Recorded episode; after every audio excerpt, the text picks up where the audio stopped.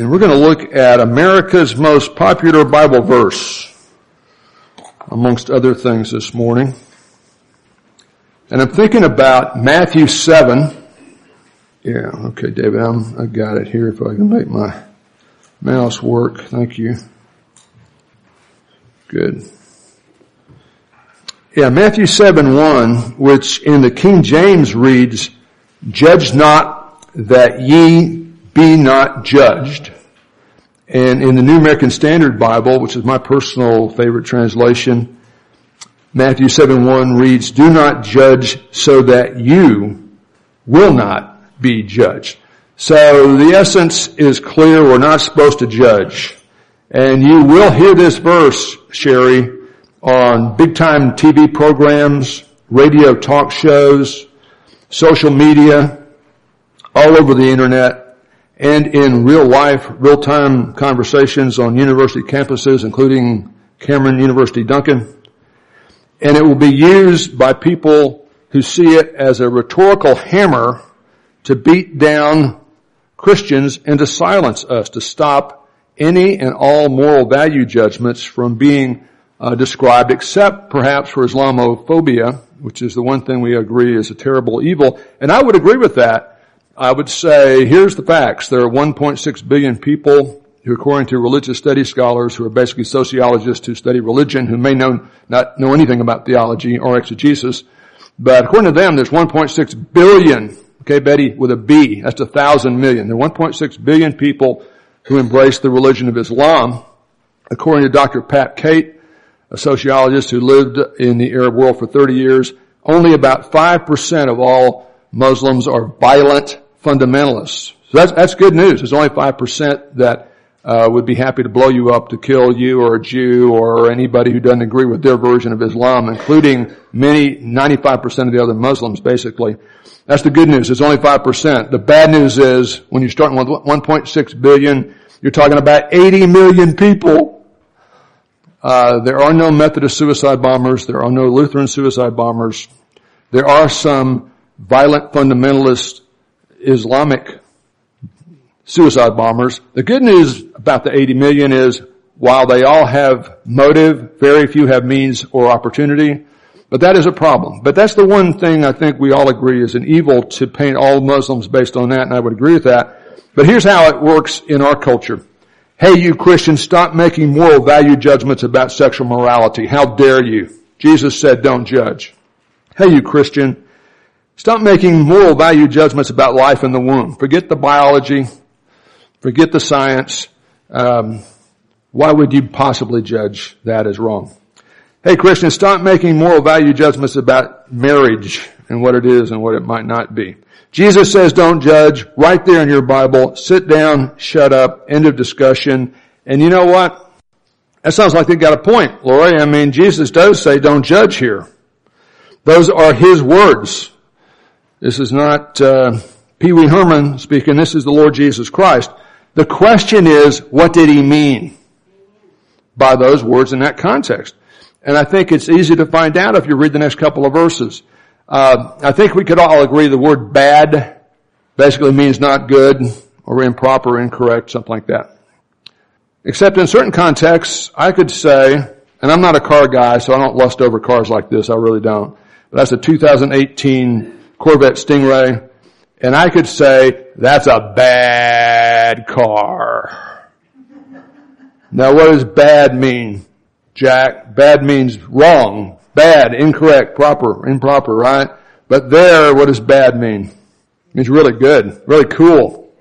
Context always tells you what things mean, whatever language you're using. Coffee with Jesus. Here's a guy talking to the Lord Jesus hypothetically. Judge not lest ye be judged is my motto. Too many of your people, this guy's saying to the Lord Jesus, forget that verse. To which the Lord says, and too many people who aren't mine take that verse out of context to judge those who are. Uh, for those who say there are absolutely no absolutes, I would say, how about that one? To those who say judge not because you're defining sexual morality based on scripture or the deity of Christ as an unnegotiable doctrine based on scripture, When they say don't judge, they're judging us. Jesus is saying judge righteously when you do judge. Don't judge hypercritically when you do judge. And we all have to make moral value judgments all the time. Are you saying we cannot distinguish between child nurturers and child molesters? Can you live in a world like this and not make moral judgments all the time? But you have to remember you are your number one spiritual science project, even though it's much more fun to do spiritual surgery on everybody else. But he's saying, do not, don't judge righteously. Don't judge like the Pharisees do. They're hypercritical and they're hypocritical.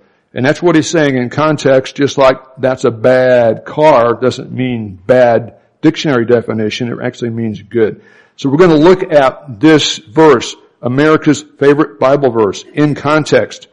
And we'll show you rather than a categorical denial of the right to make value judgments, he's telling us make righteous value judgments. Don't be hypercritical. Don't be hypocritical when you do and you must make moral value judgments when you live in a fallen world that I personally contribute to.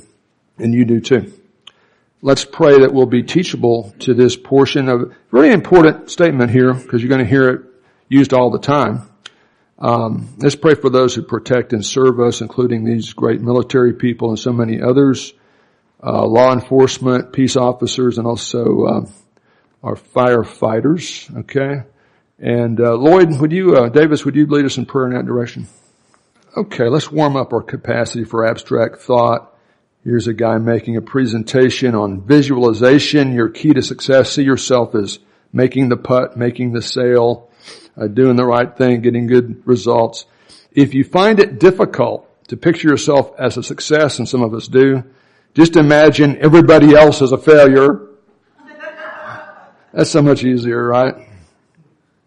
Um, I'd like you to do a presentation on business ethics in like five minutes is the way they do it to you. You know, sometimes when the Kiwanis Club has a real speaker organized, or some of the civic clubs have a real speaker lined up, and at the last minute they can't make it, they will call certain people and say, hey, can you, can you speak here in 15 minutes? Uh, we, we had a real speaker, but she can't be here. Uh, I, I like you to do a presentation on business ethics uh, if you don't have time to prepare something, just steal it off the internet. Finally, hold your applause. This is Horace Mann, young boy comes to the teacher. I don't have my homework. My dog deleted it. Now, Ethan and Jack, in earlier generations, people would come to school and say, my dog ate my homework, but now it's, my dog deleted my homework. Okay? Life of Christ A through Z Four gospels, one savior, 26 major events, real places, real people, real events in real time space. A has two parts. Angels announce the supernormal pregnancy of John the Baptist, and he wasn't a Baptist, he was a Jewish prophet. To his father, they were too old to have babies, uh, Zacharias and Elizabeth. And then to Mary, who's a virgin, um, in Nazareth. So we're near Jerusalem, for John the Baptist's announcement. We're in Nazareth for Mary's annunciation. B, birth in Bethlehem. Bethlehem means house of bread. And in 700 BC, the prophet Micah said the Messiah would be born in Bethlehem, even though nothing exciting had happened there since David was there in 1000 BC. C, carpentry career in and around Nazareth. D, the beginning of the ministry. D and E really. Dove descends at the Duncan. Jesus identifies with John the Baptist, the prophesied forerunner of the Messiah, identifies with his ministry. John says, I should be baptizing you. Jesus says, let me identify. We're going to pass the baton here as it were. D, the righteousness of Christ is declared. This is my beloved son in whom I'm well pleased. Immediately after that, Jesus goes out and is tempted in the wilderness in which he demonstrates his righteousness. So he is good to go to be the savior of the world because he is sinless and perfectly righteous.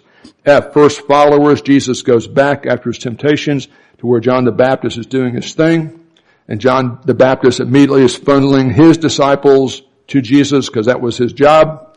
And those first five disciples were John, Andrew, Peter, Philip, and Nathaniel. They're all from Galilee, spending vacation time with John the Baptist, the five disciples, and Jesus. They go back to their region where they all live uh, Galilee, and we have Jesus turning water into wine, the, the great guest at the wedding feast does his first miracle to keep a wedding reception going. So the idea that Jesus never smiled, never laughed, and sounded like Max von Sydow in the famous movie, The Greatest Story Ever Told, um, was kind of a kind of a strict constructionist uh, view of, of Jesus' personality. I think he said funny things all the time, like they call you listener. We both know you're kind of rough around the edges. Let's call you Peter, which means Rocky, right? That's G. H. The first Passover during the ministry of Jesus, the major, next to the Day of Atonement, probably the most important annual feast in Judaism, Jesus goes to Jerusalem and finds the whole bureaucracy and the whole system of religion in Judaism has been corrupted by leaders who are making money and profaning it and harsh house cleaning happens at the beginning of his public ministry. While he's in Jerusalem, he has this incredible interview with Nicodemus, this old man who thinks he's going to earn his way to heaven, but he's not sure he's good enough. And Jesus says, that won't work. You gotta be born again. You need a second birth. You need a spiritual birth through faith in me. It's not about keeping the rules. It's about trusting the Savior. Then Jesus goes right through the spiritual no man's land according to Jewish religious thought of Samaria, where people that were different than them and inherently had spiritual cooties. So you had to avoid Samaria. Jesus goes right through the middle of it and he tells the woman at the well, if she'd ask him as the Messiah for eternal life, he would give it to her as a free gift. He's kind of blowing religious thinking out of the water there, you might say. K, Jesus goes to Nazareth, teaches at the synagogue he grew up in. He was there every Sabbath day and more than that. And he's asked as a great uh, honor to read from scripture and the bookmark in the scroll was Isaiah 61. And he says, the Spirit of the Lord is upon me, reading from Isaiah 61, 1, the Spirit of the Lord is upon me to present the gospel to the poor. And he rolls it up and he says, here's, here's the sermon today. Today this scripture has been fulfilled in your hearing. He's saying, I am the servant of the Lord in the book of Isaiah, climaxed by the 61 passage. And what happened? They were all thrilled. Hometown boy makes good, right? What'd they do? They tried to kill him. How dare you claim to be Messiah? You're not, you haven't even been to seminary, right? Kin kick out. So rather than bumping into other tekton carpenters all day long in his ministry, he moves the center of his ministry from Nazareth to Capernaum on the Sea of Galilee, so he's bumping into fishermen, location lateral. And that brings us to M where we are, and we'll finish M today, Lord willing. We look at marvelous messages, and as I've said many times, the, the, you, you, uh, Natalie, you read this basic message in Matthew 5, 6, and 7, and in Luke 6. Matthew 7 says it was presented on a mountaintop. Luke 6 says it was presented on a flat piece of ground. Which one's right? They're both right. He would have presented this basic content hundreds of times because the essence of the Sermon on the Mount is to blow away the idea that anybody can be good enough to earn their way into heaven. You're going to have to depend on somebody paying your sin debt and trusting in Him to go to heaven. And Sermon on the Mount is designed to be discipleship truth and totally convicting pre-evangelistic truth. Because if you listen to the Sermon on the Mount, you can't do this as a Christian. So how in the world can somebody who's unregenerate do it? You're going to need a salvation, a righteousness greater than the Pharisees and the scribes had. So we are in Galilee, uh, somewhere on the slopes of Mount Meron. Next May we will be on the slopes of Mount Meron. Can you believe it? It's a real place. And we will see where Jesus gave that, the area where they built a church exactly where it happened, right on the, uh, uh, shore of the Sea of Galilee, which isn't where the Sermon on the Mount happened. It happened on top of the mountain there, but, uh, they built churches everywhere where these things might have happened. Okay, there's the list. There'll be a test later. We're looking at M, right? The uh, kind of an overarching biblical statement comes from John 1 about this whole series. In the beginning was the Word. The word is, is logos in Greek. We get logic from it. And this is a title for Jesus in this context, the second person of the Trinity. And the Word Jesus was with God the Father. So he's a different person than God the Father. And yet at the same time, the Word was God in essence, in His attributes, Wendy. So we're saying you could read it this way. In the beginning was the Word, the Word was with God the Father is a separate person, and the Word was deity, was fully equal in co-eternal with God the Father and God the Holy Spirit. And then verse 14 says, the Word became flesh and dwelt among us and we beheld His glory, glory as of the only begotten of the Father, full of grace and truth. So the second person of the Trinity, unbelievable, took on humanity without ceasing to be deity, one person, two natures, the God-man, the perfect mediator between God and man, lived a perfectly righteous life in our stead, paid our sin debt on the cross, rose again after predicting that would happen. And that's critical because a dead Savior is not going to get you from Oklahoma to heaven. The resurrected one, Muhammad wasn't resurrected. Joseph Smith wasn't resurrected. The Buddha certainly wasn't resurrected. I know where his collarbone is. It's in Chiang Mai, Thailand. I've been there. The resurrected Savior is the only one who can. Now, we're going to say goodbye to the Sermon on the Mount today. So let me remind you how cool this is. Look at chapter 5 verse 1 and 2. Notice the beginning of the sermon is just for John, Andrew, Peter, Philip, and Nathaniel because Matthew tells you so. Look at chapter 5 verse 1 and 2. When Jesus saw the crowds who he's going to address this pre-evangelism message primarily to once it gets going past the, the prologue, he went up to the mountain and sat down, which is the teaching position of Judaism, and his disciples came to him and he says to them, your spiritual light, your spiritual salt, so be salty and be bright. And when somebody says, how dare you make moral value judgments, Jesus said so, you gotta go, you gotta have something better than, oh, oh yeah, I guess not, judge not, okay, I'll back away, you know. You gotta kindly and not hypercritically or hypocritically say, actually he's talking about when you make moral value judgments, do it righteously, don't do it hypercritically, don't do it hypocritically. Jack, you need to know this because in high school, people, if you dare to live a consistent Christian life, this is going to get thrown in your face sooner or later by kids, maybe even by teachers, by authority figures. Judge not lest ye be judged. But again, can we really live in this world and not know bullies from heroes and not make that kind of determination? I mean, there's, there's no way you can live that way. And realize when they say that to you, Jack, they're judging you for making moral value judgments. So you just kindly point things like that out, right? Now the purpose statement of the Sermon on the Mount is found in 520, where he just flat says, you can't be good enough on your own to go to heaven. Because the Pharisees and the scribes were the most religiously righteous people externally that you can imagine, certainly in that culture, and probably in all culture, he says, unless you've got a righteousness that exceeds that. Paul says, I've got a righteousness now, not of my own, but which is through faith in Christ, the righteousness which comes from God on the basis of faith in Jesus as Savior. So that's what he found out. Now the body of the Sermon on the Mount is where we will finish today. We saw, uh, 520, the most unreligious thing anybody's ever said, you've got to have better righteousness than the Pharisees to go to heaven two weeks ago. Last week we looked at 6-1. What did it say? As you do your good works, do them for the right reason, or they're just bad good works. Anybody can crank out bad good works. That's behavior modification. Beware of practicing your righteousness before people to be noticed by them. You gotta do the right thing for the right reasons, or it's not a good work, it's a bad good work. And now today we're going to look at 7-1 in the body. Don't judge so that you will not be judged. Now notice, the structure of this is important. This is not to wow you with a diagram, it's to show you the way this thing is constructed. We saw a similar thing last week. 6-1 is the umbrella, don't do your good works to impress other people or it doesn't count. And that means, you know, when you uh, are giving and praying and fasting, do it for the right reason. Today, 7-1, which is going to be quoted to you. In fact, they don't even quote the whole verse. They just say, don't judge or judge not kind of thing. But verses 2 through 5 tell you what he means by verse 1. Okay? And that's really important. Um, let's say, I know you can picture this, Jeff. Let's say you've got, and your kids are a little older than this, but let's say you've got a first grader. Okay?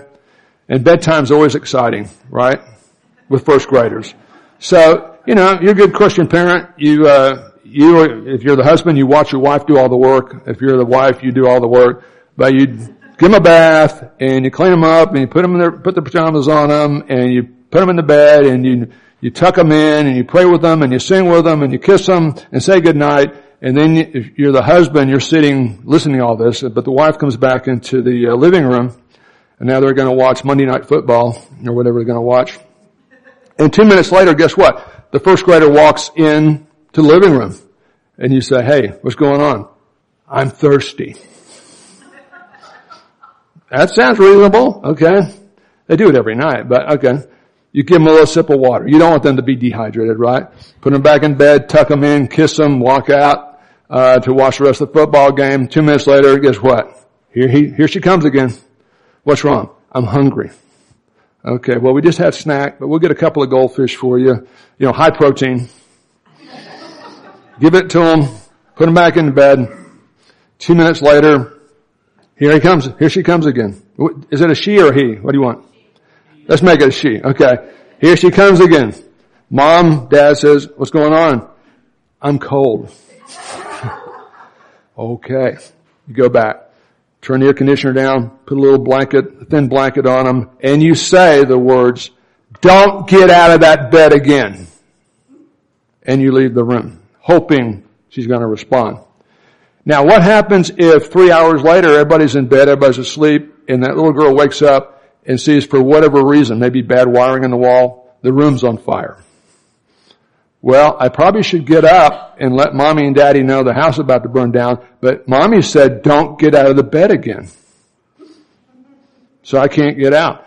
Um, let's say nothing that violent and drastic. Let's say the next morning, time to get up and go to school. Mom says, time to get, are you up yet? She says, no, I'm not going to get up. Why not? You said don't get out of the bed again. Quite often, People in every language, in every culture, make absolute statements with understood and either expressed or unexpressed qualifications. When you say, don't get out of bed again, you mean because you've got an excuse to put off falling asleep. You don't mean if the house catches on fire, you lay there and watch it burn. You don't mean tomorrow morning when we've got to get up and go to school, you don't get out of bed. Of course, okay? Yeah, he says don't judge, and then he immediately follows that absolute sounding statement to qualify exactly what he means. He's saying, when you do make moral value judgments, and you've got to, about yourself and others in a fallen world all the time, make sure you don't judge like the Pharisees do. They're hyper picky, looking at their strengths against everybody else's weaknesses. That ain't fair. And worse, they're total hypocrites. They kind of define the rules in such a way that they actually think they can observe them, but it's all fake. It's all behavior modification, not a transformation. So what this verse is really saying in context, as we'll see, is don't judge others like the Pharisees. Don't be hyper picky with everybody else, but give yourself a pass. And don't be hypocritical. Deal with your own issues primarily. Some people are so happy. You know, one thing, I don't think I felt like this when I was just a, an average Christian, but once I became a professional Christian many years ago, I get no joy about hearing about some preacher across town or somewhere who's had a moral lapse or has been stealing money from the church or doing stuff that's illegal and moral. Uh, a lot of people seem to really dig that, including too many Christians. They just think that's the greatest thing in the world, maybe because it makes them feel better about themselves. I've been with ministers uh, at lunches and stuff. Did you hear about somebody who did this, that, and the other? And they kind of like they're just happy that they got one less competition competitor out there. I mean, that never has turned my crank. I don't. I hate that stuff. I hate hearing it. Obviously, if they're molesting children or stealing money, they got to be stopped, and they should be. But I, I, see there's no joy when I hear stuff like that. It's, it's no, no, I have no relish for it. But the Pharisees just seem to delight in hypercritically, hypocritically dissecting everybody else's problems, being oblivious to the fact they're about to lynch the Messiah, which is kind of what they end up doing, right? So, if you don't like diagrams, here's uh, another way to say that. Don't judge other people hypercritically like the Pharisees or hypocritically. And, you know, just logically, based on the broad biblical context of doctrinal and moral right and wrong we learn in scripture, we've gotta make moral value judgments all the time about ourselves and other people and the culture.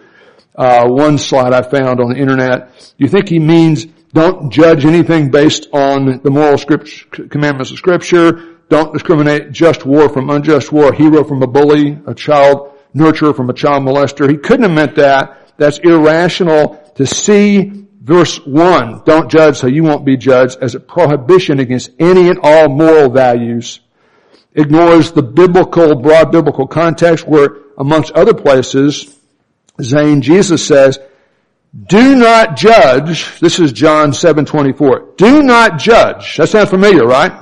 According to outward appearance, but judge with righteous judgment. In one big way, Debbie Corbin can judge with righteous judgment, or Betty Donna can, can judge with righteous judgment, is not to be hyper picky, pickier on everybody else than you are on yourself, because you got to be your number one spiritual science project, and hypocritically. Uh, when you kind of rationalize stuff you're doing, but you're really hard on somebody else who's doing the same thing, maybe not even as badly uh, as you are. So it ignores the broad biblical context there. The immediate context, look at this. In the way you judge, you're going to be judged by God. That is, by your standard of measure, how picky, how unrealistic you are and everybody else, God's going to give you a stricter judgment. Yeah. We are judged according to our work. We're saved by grace through faith apart from works, but the set of believers will be judged for the fruit of our salvation. And if you're really picking everybody else, God can get really picky with you. You don't want to do that to yourself. Now it's also true that, uh, for instance, I'm really picky on speech outlines at Cameron University Duncan. Uh, we have full sentence outlines. We get some really weird sentence structure. You think my stuff's long? You got to read some of the stuff that gets turned in there. It's craziness, you know. But and I, I emphasize that. I emphasize that so, so much that occasionally when I crank out example outlines, if I mispunctuate something or misspell a word, everybody notices. Because I'm preaching, it's got to be pristine. It's got to be right. And I throw something up there and I misspell McCoy or something. I had a guy not capitalize his last name. And I thought, okay, maybe this is like Prince, you know, who went from Prince to just a, a symbol for a while, the artist formerly known as Prince. Maybe he's kind of, you know, a rap artist or something, uh, or maybe some kind of actor or something. And I said, hey, you gotta start capitalizing the first letter in your last name. Oh, okay. You know, I went, really? I also had a guy, I had a guy once misspell his name. Uh, and you know, you, you look at the roll you get from uh, the school, and you call a roll for the first couple of weeks learn their names. And I noticed uh, after a couple of weeks that the way they spelled his name on the official documentation from the school, and the way he was spelling his name, I think it had an E on the end of it. Uh, in the official paperwork, he was not putting the E on the end of it on the quizzes every day, and I finally noticed that. And I just figured he knew what his name was, right? Which was a bad assumption. So when I, when I noticed that, I said, hey Jade, I'm really sorry it wasn't Jade. You can't use their names anymore. That's a FERPA violation. Uh, my attorney said I could use this, however, if I said, kept it generic and used Jade instead of Faye. No, I'm, I'm kidding. I'm kidding. I said, hey, I just, hey Jay, I'm sorry man. I didn't say hey, the school made me do it. I don't blame everybody else for my mistakes. It's just my mistake. I don't have to excuse it. I, I, just admit it. Hey, I'm sorry I misspelled your name, you know, on the stuff I've been writing. Uh, and he said, no, no, that's, that, that's, actually I was, I was wrong there. I didn't put the E on the end of it. I went, okay. So this is going to be fun. But yeah, the, sure, the pickier you are with other people, the pickier they're going to tend to be with you. But that's not what Jesus is primarily concerned about here. He's talking about the way God, the way He looks at your judgment, right? Uh, so judge not lest you be judged. Don't be hypercritical. And then He says, uh, so why, you hypocrites, why do the Pharisees look at a little tiny issue in somebody else's life and ignore the, these big issues in their life. Why do you look at the little speck in somebody's eye when you got a telephone pole sticking out of yours? You know, deal with that one first. And then he says, after you kind of take the telephone pole out of your eye, then you will be see clearly to do whatever moral value judgment your friend maybe wants you to uh, conduct on his life, right? So that's the big statement here. That's the umbrella. That's the overarching idea. I call that an umbrella statement. He's not saying don't make any righteous value judgments. He's talking about how to avoid making unrighteous value judgments, being hyper picky, picky, picky, picky, right? Um, that's why I believe in long engagements. You don't want to marry somebody, you need to change somebody who's hypercritical, you know, because uh, that's a tough way to live. Um, and it won't be hypocritical either. This is kind of like Philippians 4 8. You know, sometimes people, Christians who should know better, I mean, people in ministry misread whole Bible verses. uh, whatever is true, honorable, right, pure, lovely, of good repute, if there's anything of excellence worthy of praise, think on these things. And I've heard big time preachers on the radio say that means we should only think uh, about true things, honorable things, righteous things, pure things, lovely things. We're not supposed to judge. Uh, is it okay for Christians to think about drunk driving as a problem in our culture? Is it okay for us to think about drunk? Is drunk driving true, honorable, right, pure, lovely, good repute, excellent, worthy of praise? Say no. It's not. So we're not supposed to think about stuff like that, right? I guess we'll just let the pagans make the rules, right? That's not talking about what you can think about. It's talking about how you should think about everything you think about.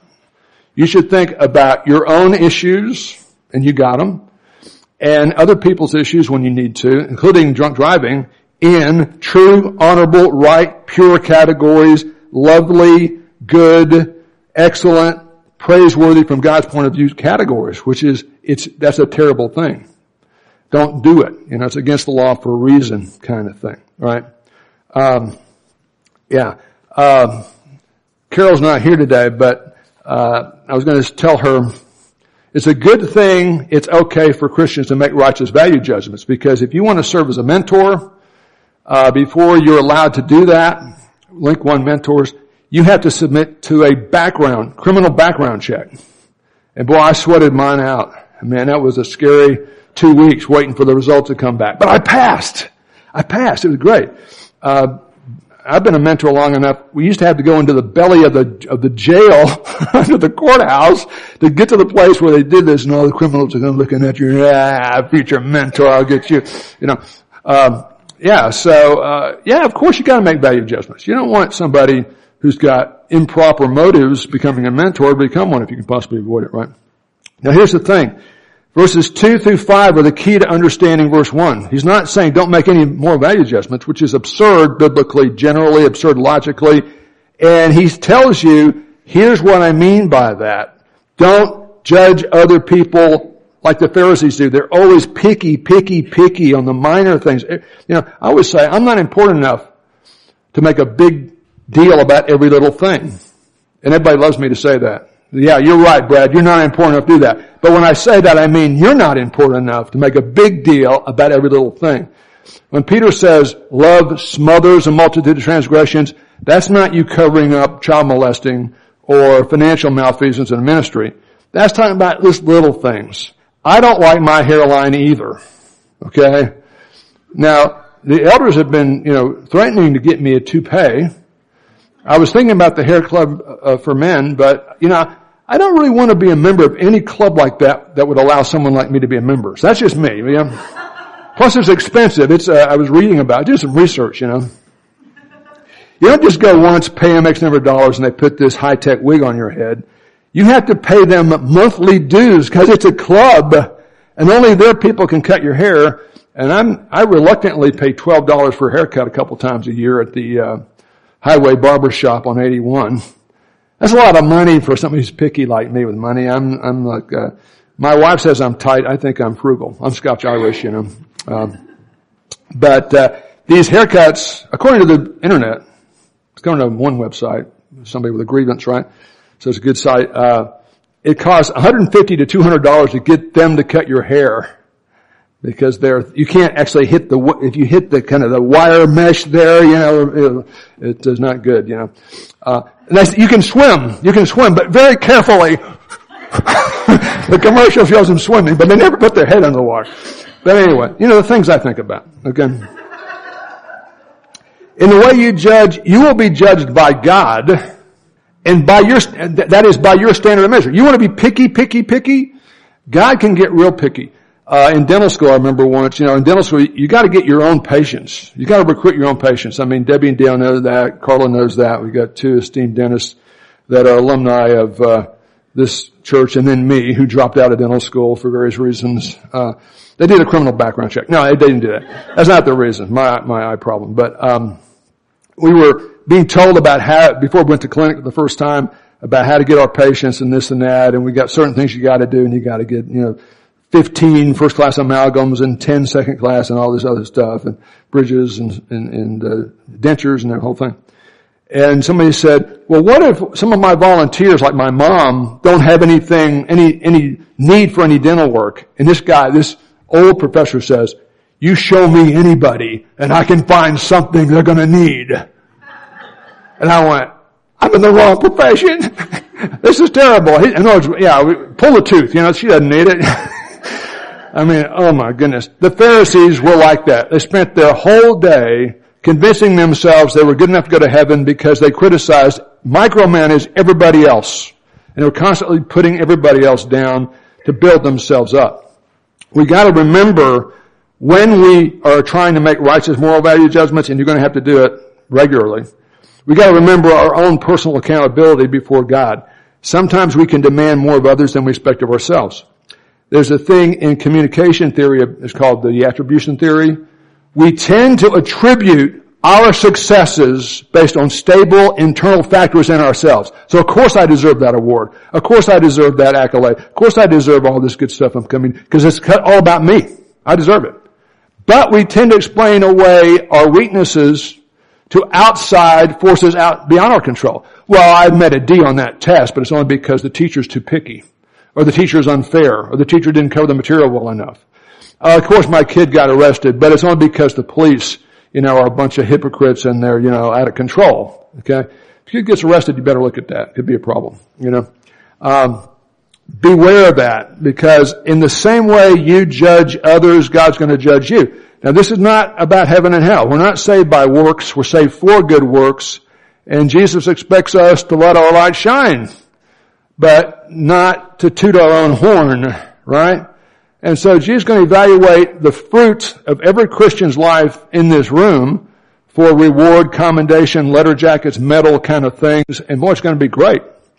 But to the, but do you really want Jesus to be hypercritical on you? He's going to be looking what you did and why you did it.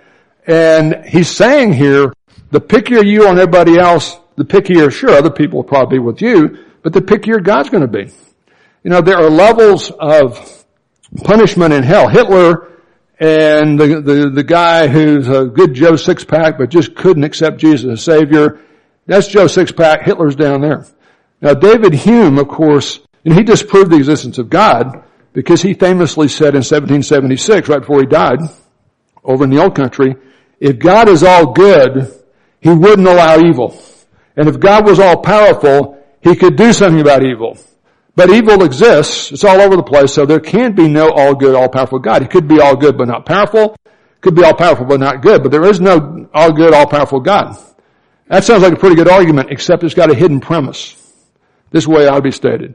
If God's all good, He wants to defeat evil. He might even give us moral value judgments in scripture, doctrinally and morally, so we can know what's right and wrong. If God's all good, He wants to defeat evil. If God's all powerful, He can, hasn't been defeated yet, so guess what? He's not done with his purposes for allowing angels and human beings to make real choices, which means evil is going to be there. And when he's done with his purposes, he's going to get us to the best of all possible worlds. You can read about it in Revelation 21, 22. The down payment was the Messiah coming as lamb before lion and bringing in the perfect world to pay our redemption. So I look at evil, the problem of evil, you can't even have evil unless you've got a uh, transcendent moral being that gives you a standard. Otherwise, you're just making up good and bad anyway. Then It's just social constructs. But the fact, the existence of evil demands an all good, all powerful God who's going to end it. And that's what we're looking for. That's our hope. That's what we're anticipating in faith, you know. Revelation 21, 22. So all the folks we miss, and you know, the good news is we've got new bricks out there. The bad news is we've got that many more people who great, who were great TBFers who are no longer with us physically, right? But we're going to see him again. We're going to see him, be with them forever. Okay? After about five seconds in eternity, if that's not an oxymoron, uh, all this, the veil and, and the, the tears we go through will be in much better perspective. Okay? Let's look at verses three through five. Don't be hyper picky. Don't be hypocritical like the Pharisees. Why do you look at the speck, the little issue in your brother's eye and make a huge deal about it and don't notice your basic big issues You've got in your life the, the log, the telephone pole sticking out of your eye. How can you say, how can you be this hypocritical not notice? Let me take the speck out of your eye, brother, Well, you've got a telephone pole sticking out of yours. Now, Jack, we, guess what? We got a picture of this. This is not a photograph. It's an artist reconstruction. That's kind of what it looked like. Okay? You got a guy says, dude, I think I got something in my eye. A little teeny weeny thing. Here's a guy with a telephone pole sticking out of his saying, here, let me help you. I'll get it out. When we make moral value judgments, we've got to remember our own personal weaknesses, our own issues. That should temper it. That should humble us. Uh, and the fact that as much fun as being a self-appointed spiritual fruit inspector, a church lady is, and it is fun. I gotta admit, there's a real temptation there, especially when you're a professional Christian. You know, you lay people, I get paid to be good, you lay people are good for nothing. You don't get paid like we do, like me and James, we're paid to be good. Uh, as I like to say, and this is true, God's intent is for each one of us to make our own sweet selves our number one spiritual science project. And, and that's essentially a full-time job. That'll slow you down quite a bit. Um, I like this cartoon. One thing I don't like about Christianity, is just one, there are many things, this guy, is that Christians are so judgmental, even though Jesus said not to judge anyone ever. He didn't say that, but now this is a well-informed Christian. Good, he, he listens to Pastor Brad. He probably takes notes. Actually, that's not what Jesus said. You're right. He was warning against judging hypocritically. Uh, it's easy to see, and that's easy to see if you read the whole passage, which we just did, verses 2, 3, 4, 5. Uh, and by the way, what does verse 6 say? Do not give what's holy to dogs. Don't throw your pearls before swine. How are you going to figure out who the dogs and the swine are? You got to make more value adjustments, don't you, Jan? People who are going to just use this against you to blaspheme better, you're not under any obligation to give it to somebody who's re- just rejecting it, and just going to distort it, right? Jesus himself teaches in parables to reveal to the folks who want to understand, to conceal from the ones who are going to distort it and mis- misuse it. Uh, it's easy to see that Jesus was saying, judge righteously, not hypercritically, not hypocritically, if you read just the, all five verses in context in Matthew 7. He was teaching against hypocrisy by saying we should not hold others to standards we ourselves don't live up to. Then this guy comes back, and this is a, this is strong, man. Even so, I still say Christians are way too judgmental. He's judging us for being too judgmental based on a misunderstanding what Jesus said. And the guy says, yeah, exactly that. I mean, I got, there's nothing I can say. uh, you don't get it, do you? You don't want to get it. And that's quite often true. All right, take this to heart in light of the greatness of God's grace in saving us, if you've trusted Christ as Savior. Believers in Jesus should be gracious people. We ought to be more gracious to people than they deserve. Now you can't paper over sexual scandal in the church or in people's lives that are flaunting God's uh, uh, positions and moral uh, values. You can't paper over if James is stealing money from the box or I'm stealing money from the box or misusing church funds or um, doing something illegal or immoral. You, you can't. That doesn't mean smother multiple transgressions. Doesn't mean felonies. You know, you got to deal with that. But in general, we ought to be more gracious than people deserve, slow to take offense, quick to forgive, um, the word says in Proverbs and First Peter, love smothers a multitude of small things, small little things that you could make a big deal out of. It doesn't pile on or fan flames. But a lot of Christians, the church lady people love to fan the flames. Let me tell you what Steve Skinner said. Hey, come here. We gotta talk. I want to talk to you about Jan Palovic. When you do that to me, I say, have you talked to Jan Palovic yet? No. Go talk to her. Uh, if it's so horrible, you can't talk to her alone, I'll reluctantly go, but I don't want to. You know, you ought to do it yourself. And it, you know, if you find out she was colluding with the Russians and she's trying to, you know, subvert Pastor Brad and, and, and uh, Youth Minister James, then yeah, I'll go back. I'll talk to her too at that point, you know. But she's not going to do that. Uh, however, in a fallen world in which we make major contributions, and I know I do, unfortunately, we must make righteous, godly, moral value adjustments all the time, especially in high school, right? Or middle school. I'm not in middle school, but um, I was. We called it junior high at the time. And yet we must do the right thing the right way, not be hypercritical or hypocritical. when we make moral value judgments about others, we should be careful to avoid being hyper or hypocritical. Rather than looking like self-righteous church ladies, and I get that's why a lot of people don't like Christianity, because they think we're all like that. Uh, believers should look more like the Lord Jesus Christ in interacting with people with moral, theological, or moral, uh, major moral issues. Woman at the well, woman caught in adultery. Uh, you think that he was justifying adultery or sexual sin in a way, but he was very kind, right? Uh, it's hard for me to to disagree without becoming disagreeable. I tend to be sarcastic because I think I, am sarcastic because my dad was always sarcastic. When I'm not, I'm not blaming him so much, but it, it always worked. It always worked with me. When he got sarcastic with me, and he did a lot, I immediately listened to what he said. I kind of reacted to it. So I, in the back of my mind, I think this worked for me, so I'll do it. Sometimes college students don't realize you're kidding. You know that that, uh, that section in the movie Patton where you know he said something like, uh, you know, if you guys don't get squared away, I'm going to skin you. I'm going to take care of you. I'm going to run you out of the army. And one of his assistants, after that famous speech, he says, "Hey, they don't know that you're exaggerating. They don't know you were kind of being sarcastic." Oh, they don't understand that? Okay, I guess because they all thought they were going to be shipped home, you know, which he couldn't really send the whole Fifth Army home, but it would have been harder than invading Germany, right? Let me end with this. The application of this teaching, when we do have to make moral value judgments, especially when it's have to deal with somebody personally about it, we should do it reluctantly, with great humility. Jesus says, blessed are those who mourn in this Sermon on the Mount. And that doesn't primarily mean widows and orphans mourning about that, even though you should. And God will help you through that. And it's a bad place to be. He's talking about rather than seeing sin in us and around us as primarily bad, and it is, we ought to mainly see it as sad. That's what, when, when I have somebody cheat at Cameron University and I've had people cheat on like final exams, uh, it makes me mad, righteous righteously indignant, but I'm mainly just sad. We gotta go through all this stuff with this person, you know, and basically kick them out of school mean, it just makes me sad to be in that situation. I kind of resent being put in that position, but it can happen. And I think that's the way we ought to approach this. Sometimes we are, just can't wait to denounce the culture. Just can't wait. We're just, with glee, we want to tell, talk about how bad the culture is. And it is bad, it's getting worse all the time. But that should make us primarily sad. We ought to have broken hearts as we deal with these kind of issues, kind of the way that uh, Jesus was. Alright? Let's have a word of prayer.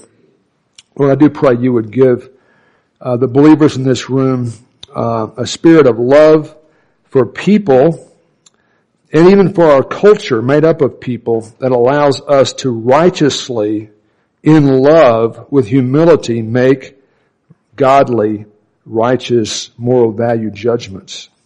Uh, help us to be able to be, disagree without being personally disagreeable, without compromise, uh, help us to realize we can't expect people in this culture to play by our rules. Um, help us not to be shocked or shook by that. Help us to realize that this verse that is commanding us to make righteous moral value judgments is going to be used to try to stop us from making any moral value judgments and help us to know enough about the scripture to realize that's a, uh, a non-starter. It's not true. And I pray that our Lord Jesus would be glorified as He empowers us to do this and as we do it according to your will and your way. In Jesus' name we pray. Amen.